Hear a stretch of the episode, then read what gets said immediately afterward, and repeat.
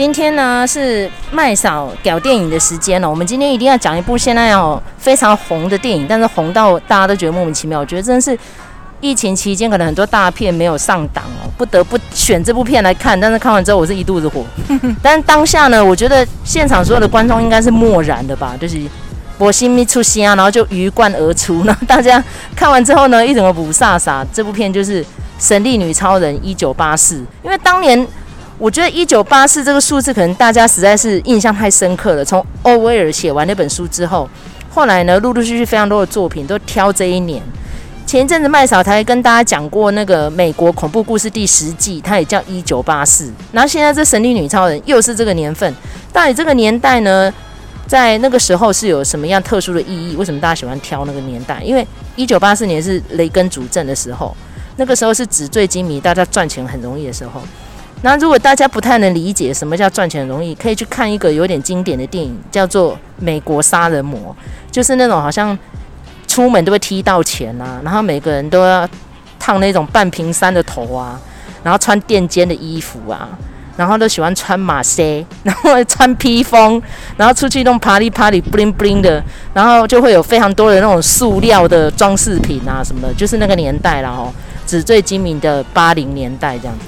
美国杀人魔这部片子是不是在那个 Netflix 上面有嘛？对啊，对不对？已经一阵子。然后如果八零年代的话，还可以看一部片子叫做《上班女郎》。嗯，对，因为《上班女郎》它它里面就是在讲那个上班的男女嘛。那我觉得它有一个很大的特点，就是垫肩的西装外套。女生那个时候开始穿垫肩西装外套，那这件事情其实，在《神力女超人一九八四》里头，其实也看得出来，她的服装是有按照那个时代的潮流。对，但是会有倒三角形的，比如说男生就要去健身房练得很壮，然后女生就要去跳韵律操这样子。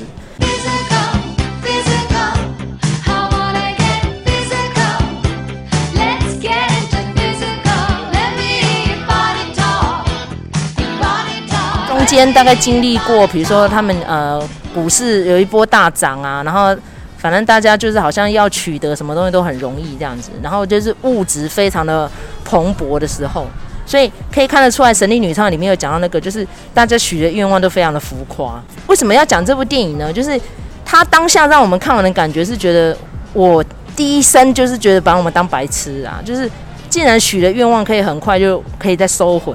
哪有谁那么自然的把自己的愿望收回啊？然后再加上，因为他的故事是说有个许愿石，然后那个许愿石呢，每个人只能许一个愿望，然后许了那个愿望之后呢，你就要去承担的愿望可能会对你的人格造成什么样的变化。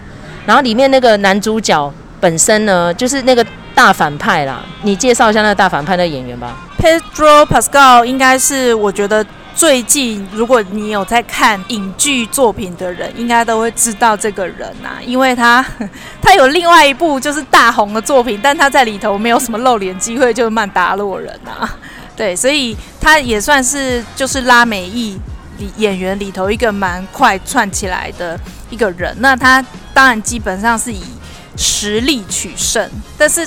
在这个一九八四这部片子里头，他的造型就非常的夸张，然后夸张到马上跟那个另外一个很夸张的人产生联想，对，就很像川普。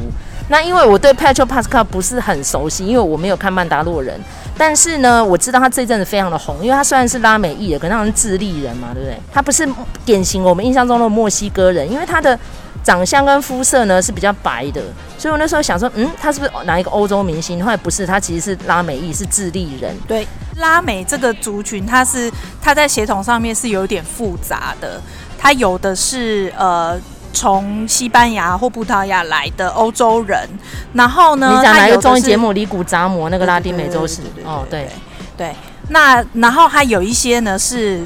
欧洲人过来的，那有一些是当地的原住民，就比如说像那个罗马里头的那个女佣，她就是原住民。对，那他们好像还有混犹太人的血统，所以呃，我们在看拉美人的时候，不是每一个人黑白都一样。那比如说像 Pedro Pascal，他就是比较白，那在这里头有一个他的小孩，那那个小孩就是很多人都会觉得说，诶，这小孩看起来像中国小孩，莫非这小孩是领养的？其实不是，那个小孩他也是拉美裔，只是他可能墨西哥的成分比较多一点，所以他看起来五官是比较平，比较没有那么立体的。Pedro Pascal 的角色，他叫叫什么 Lord？Max Lord，Max Lord。对，那为什么大家都觉得他在影射川普？因为川普的崛起就是在那个八零年代，但是他中间经历过破产，然后他也娶了一个非常厉害的女人，叫做伊凡娜。然后他跟伊凡娜就是住在黄金打造的宫殿里面，连马桶都是黄金做的。然后甚至于呢，他那时候就在创造他的帝国的时候，就买下了几个纽约著名的地标。但是买下来之后呢，就变成在募资上面出现问题，就一直跟银行借钱。就是无限制的一直在扩大自己的欲望，然后在那时候他还很屌，屌到他认为自己已经不可一世了，就开始写书啊、上电视啊，一路上电视了二三十年，所以他就是一个电视名人。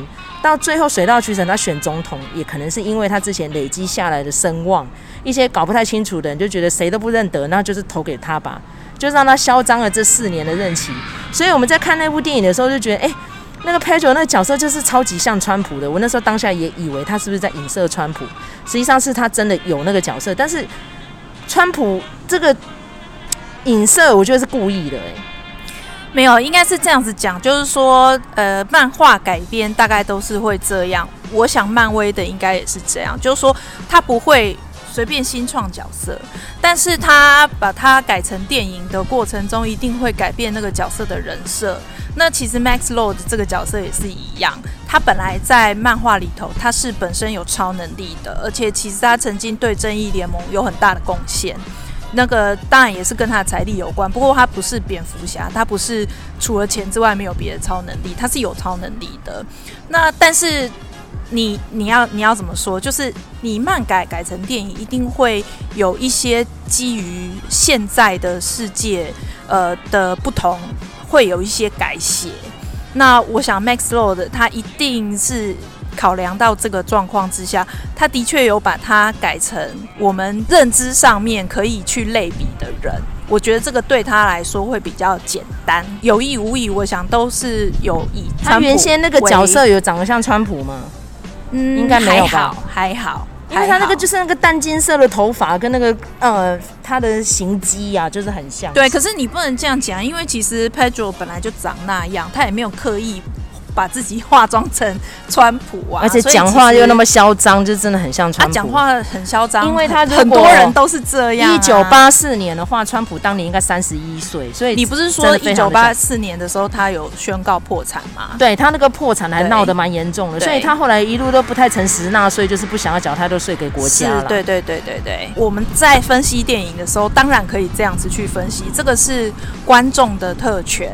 他可以用任何他喜欢的角度去去评评论这部片子，所以它里面集合了就是呃像是阿拉丁神灯那种许愿的故事，因为他有讲到说那一块许愿石是天堂岛上面一个远古的神奇所留下来的一个呃有点像是半诅咒的一个许愿石，因为基本上只要有取得那个石头的文明，到最后都会灭亡。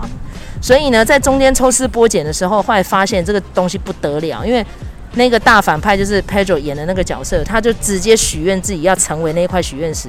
后来他自己呢，就到处的散发这样子的法术，就是抓住一个人，就会说你有什么愿望，你直接把愿望告诉我，我就给你了这样。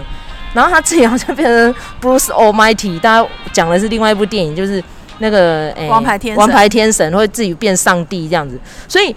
变成说那个人类的欲望无限的扩大之后呢，就灾难就来了这样子。但是我觉得他那样故事设定真的是 DC 漫画都很喜欢走这个样子。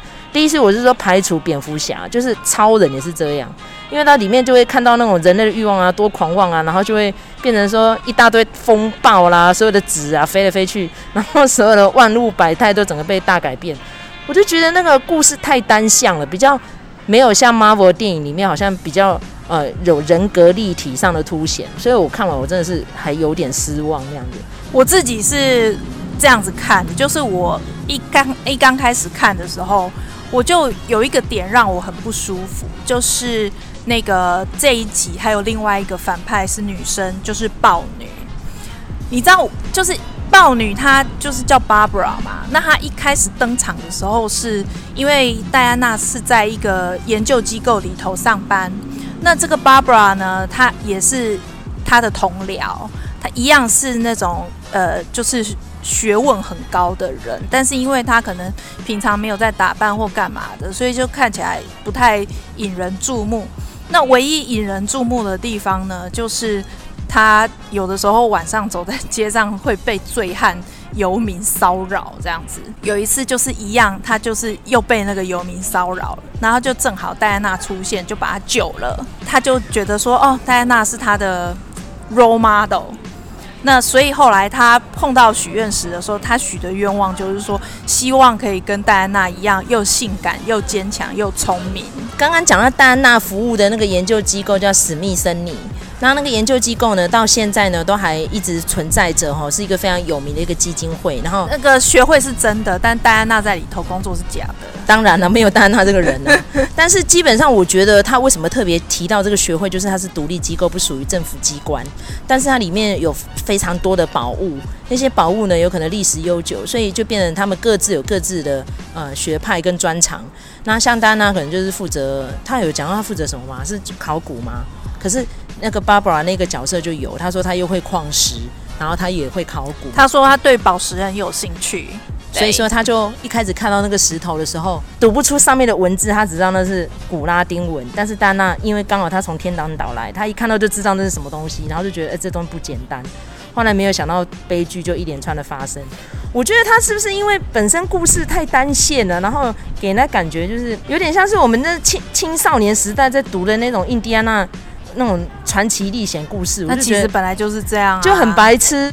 那我话说回来，就是豹女这个角色啊，其实她在漫画改编到电影的这个过程里头，她的人设也有改变。因为主要豹女这个角色，她在呃漫画里头好像有三代，所以其实你也不知道她是基于哪一代。对，那但是我会觉得说，我一看到豹女这个角色的时候，我就想起。《神力女超人》第一集里面那个呃毁容的博士，虽然我们都觉得说哦，神力女超人是当代女权的象征嘛，那而且她也是非常少数由女性导演来主导的那个漫改电影，但是问题是，为什么每一集的神力女超人一定会有一个长得丑，然后心又不好的女生？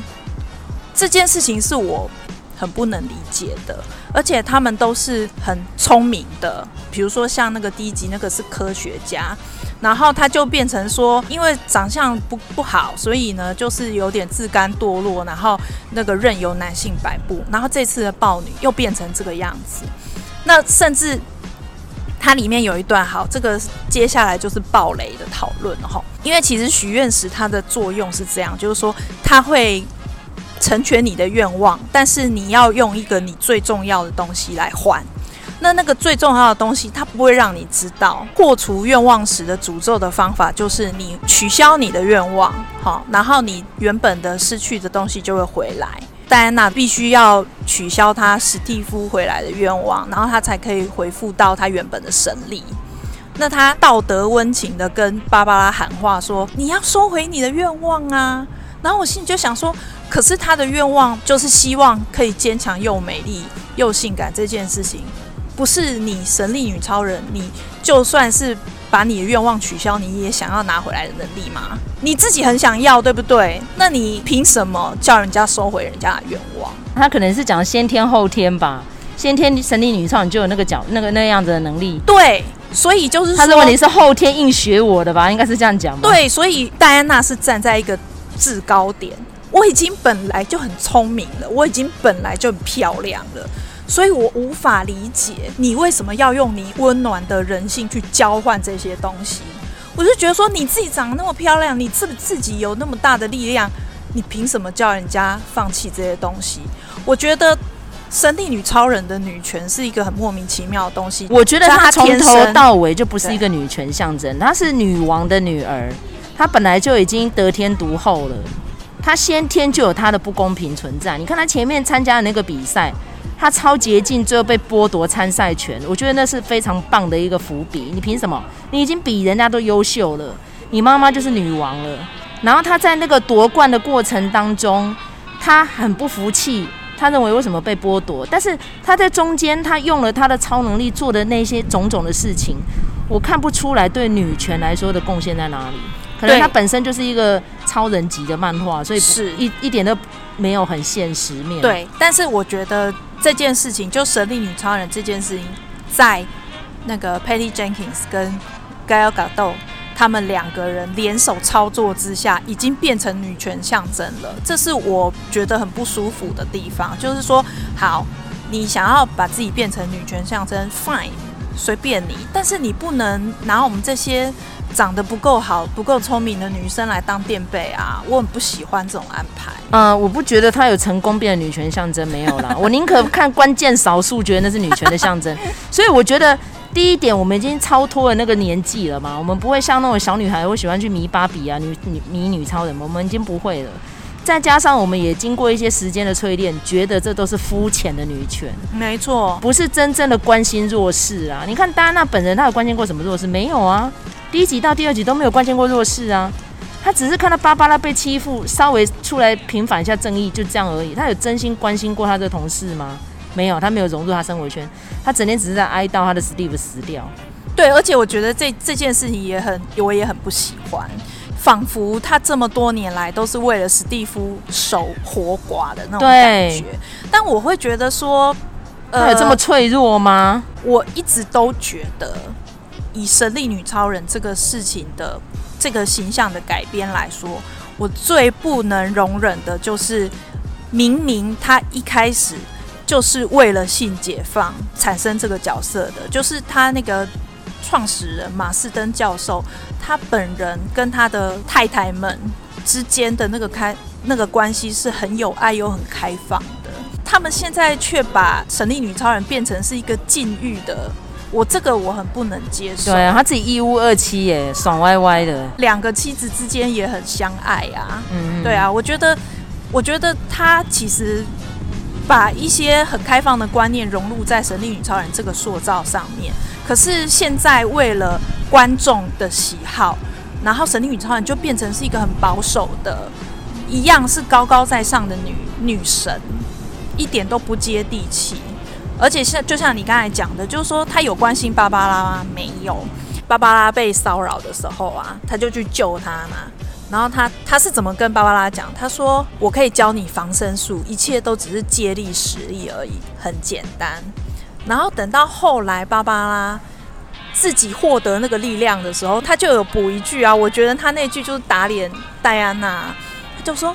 对哦，包戴安娜讲得好轻松哦，借力使力真的有这么简单吗？戴安娜之所以可以救他，是因为他有神力。但是，一般的人哪有什么神力？戴安娜真的关心他的同事的话，是不是应该就是说是一些硬体改善，比如说呃，走廊的灯要加强啊，或什么的，就是做一些，而不是做一些只有戴安娜办得到的事情。然后戴安娜就好棒棒救所有的人。光是我如果觉得我是戴安娜，我就不会在史密森学院工作了。我可能自己就会去开一个研究机构，而不是去给人请。因为你有这样子的能力，你就是要做大事嘛。但是我觉得 DC 的一些角色让我不能认同，就是这样。你就算有大能力，你为什么做不了大事，把自己搞那么悲惨？像蝙蝠侠就是个例子啊。因为你看，像蝙蝠侠在里面当然受尽波折嘛。你看超人也过得很苦，我就觉得这些超级英雄们一定要这么悲哀嘛。所以为什么？Marvel 上面的超级英雄我比较能让人认同，因为大家就觉得哇，钢铁人超威的，至少看掐牙啦。但是你看 DC 里面的英雄们，我就觉得嗯，so so。我是觉得说他们的世界观稍微有不同，就是呃，如果说以超级英雄这个这个点来说的话，我觉得漫威好像假定说大家都很欢迎这些呃超人般的存在，然后都很仰靠他们的能力。但是呢，DC 的世界就是比较属于说啊，你如果有点树大招风，你会招忌，大家对你会有一些负面的评价。那我觉得最尖锐的就是 X 战警，就是这些有超能力的人反而是被众人排挤跟霸凌。那我觉得端看你对于这个世界的基本认知是什么。你如果觉得说哦，人性本善的话，可能就会大家就会对于各种存在都是属于比较开放的态度。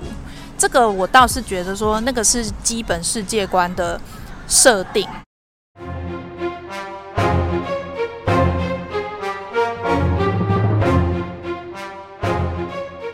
神力女超，我们大概探讨到这边好了。我们现在来讲盖尔加朵。我们刚刚已经在骂了，说他要扮演那个埃及艳后这件事情哦。你也要骂这件事？大家都蛮有意见的，没关系，你先发表你的看法好了。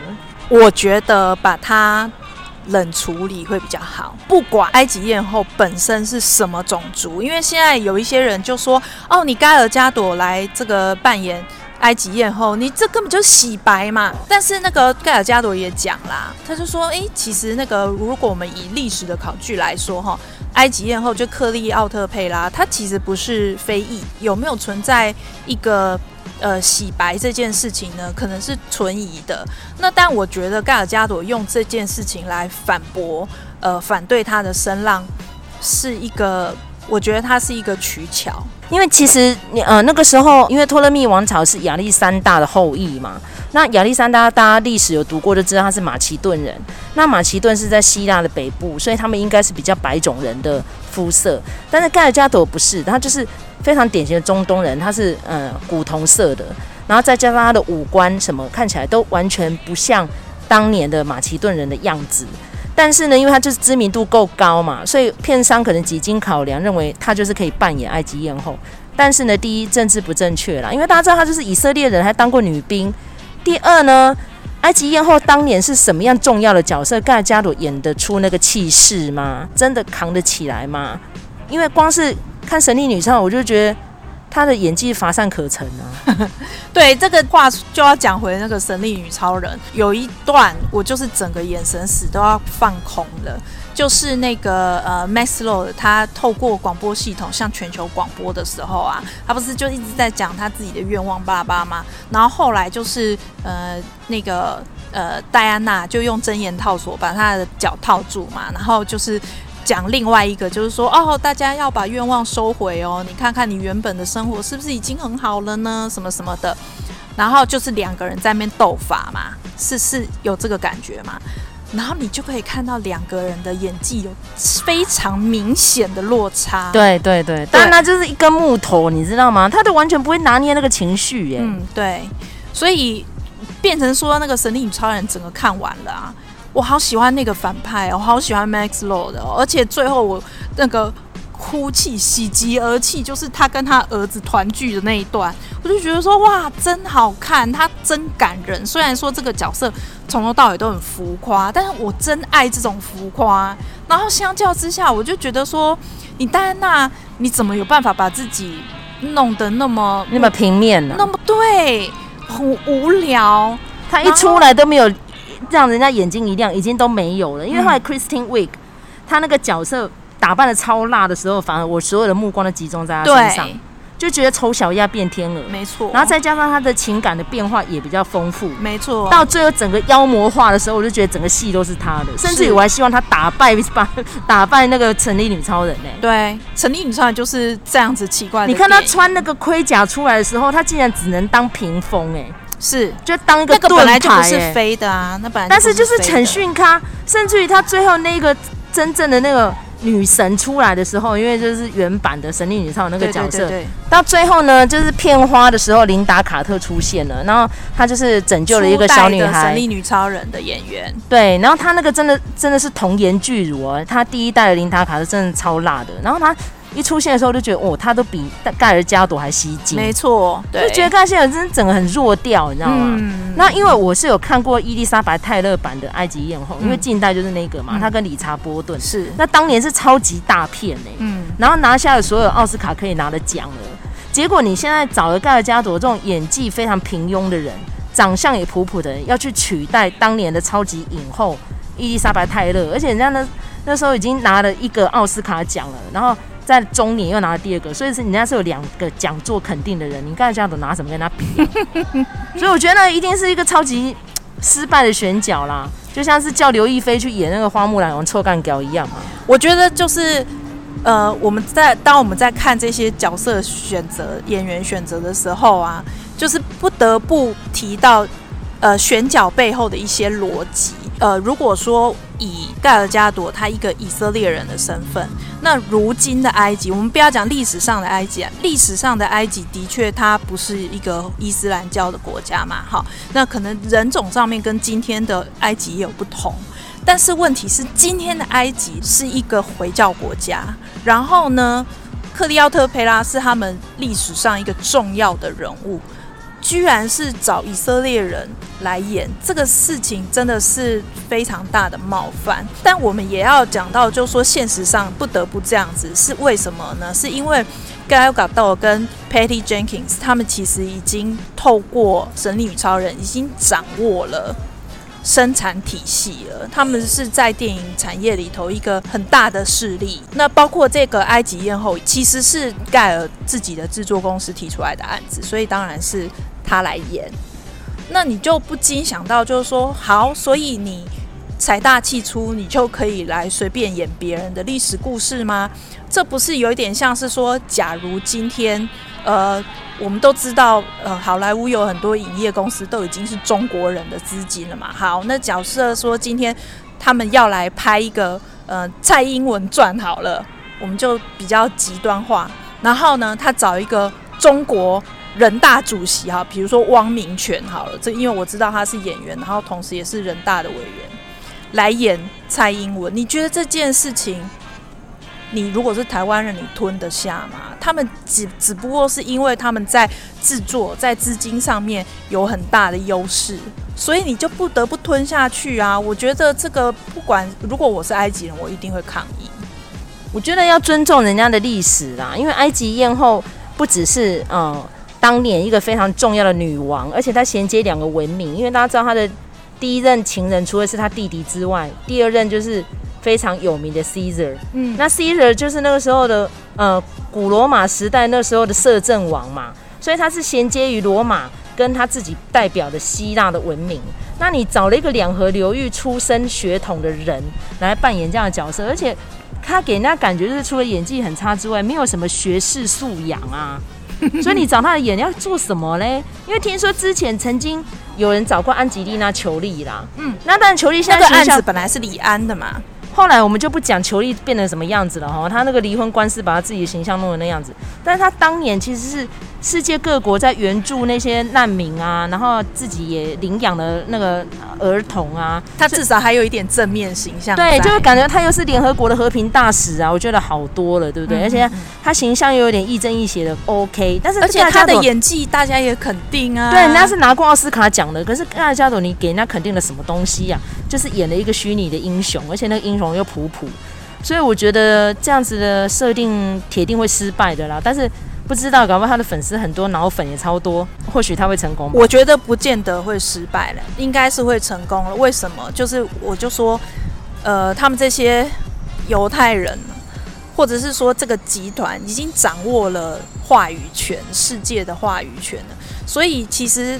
呃，埃及抗议归抗议啊，他们毕竟不是意见的主流嘛，所以我相信这个东西还是会成功啊。只是说，在这个成功背后，我觉得大家还是要去思考这样子的问题，尤其是好莱坞真的很喜欢教训我们有关于政治正确的这一切。那如果说像我是一个看好莱坞电影长大，然后从好莱坞电影里头学得这些政治正确的一个人。然后，但我看到他们这种举止，我真的觉得说，你们真的都是把观众当白痴。其实我觉得整个看起来，《神力女超一九八四》是不得不选的电影啦，因为那时候真的票房没有什么上面可以选择的片子的嘛。再加上那时候，因为他呃跟串流档是同时 on 的，所以他跟 Patton Jenkins 各拿了一千万美金，这么多钱哦。所以呢，基本上我们观众呢看戏也是傻子啦，然后演给我们看的也没有太认真呐。那我看完就是一一整个四个字，就是差强人意。但是呢，我觉得我们是诚实的影评，honest honest critics，告诉我们听众朋友们，看完之后呢，它的背后真实想要教给我们什么样的东西，也希望听众朋友留言跟我们分享，然后我们可以提出不一样的观点。我自己的感觉是这样，就是说，其实现在这个电影市场里头，哈，只剩下超英电影了啦，可以这么说。所以或许我们有一些东西，我们我们会对超英片有更高的期待，就是期待说不是只有爽片而已，那它也要有发人深省的地方。我觉得这个或许是一种观众对于超英片的奢求。那但是我觉得也可以回头来看，就是说，因为我们只剩下超英片，我们能用的演员也只剩下这些超英片的演员，然后是不是呃，比如说盖尔加朵好了，他演了神女超人，然后使使他的身价三级跳，可是他是否真的值得那个价值呢？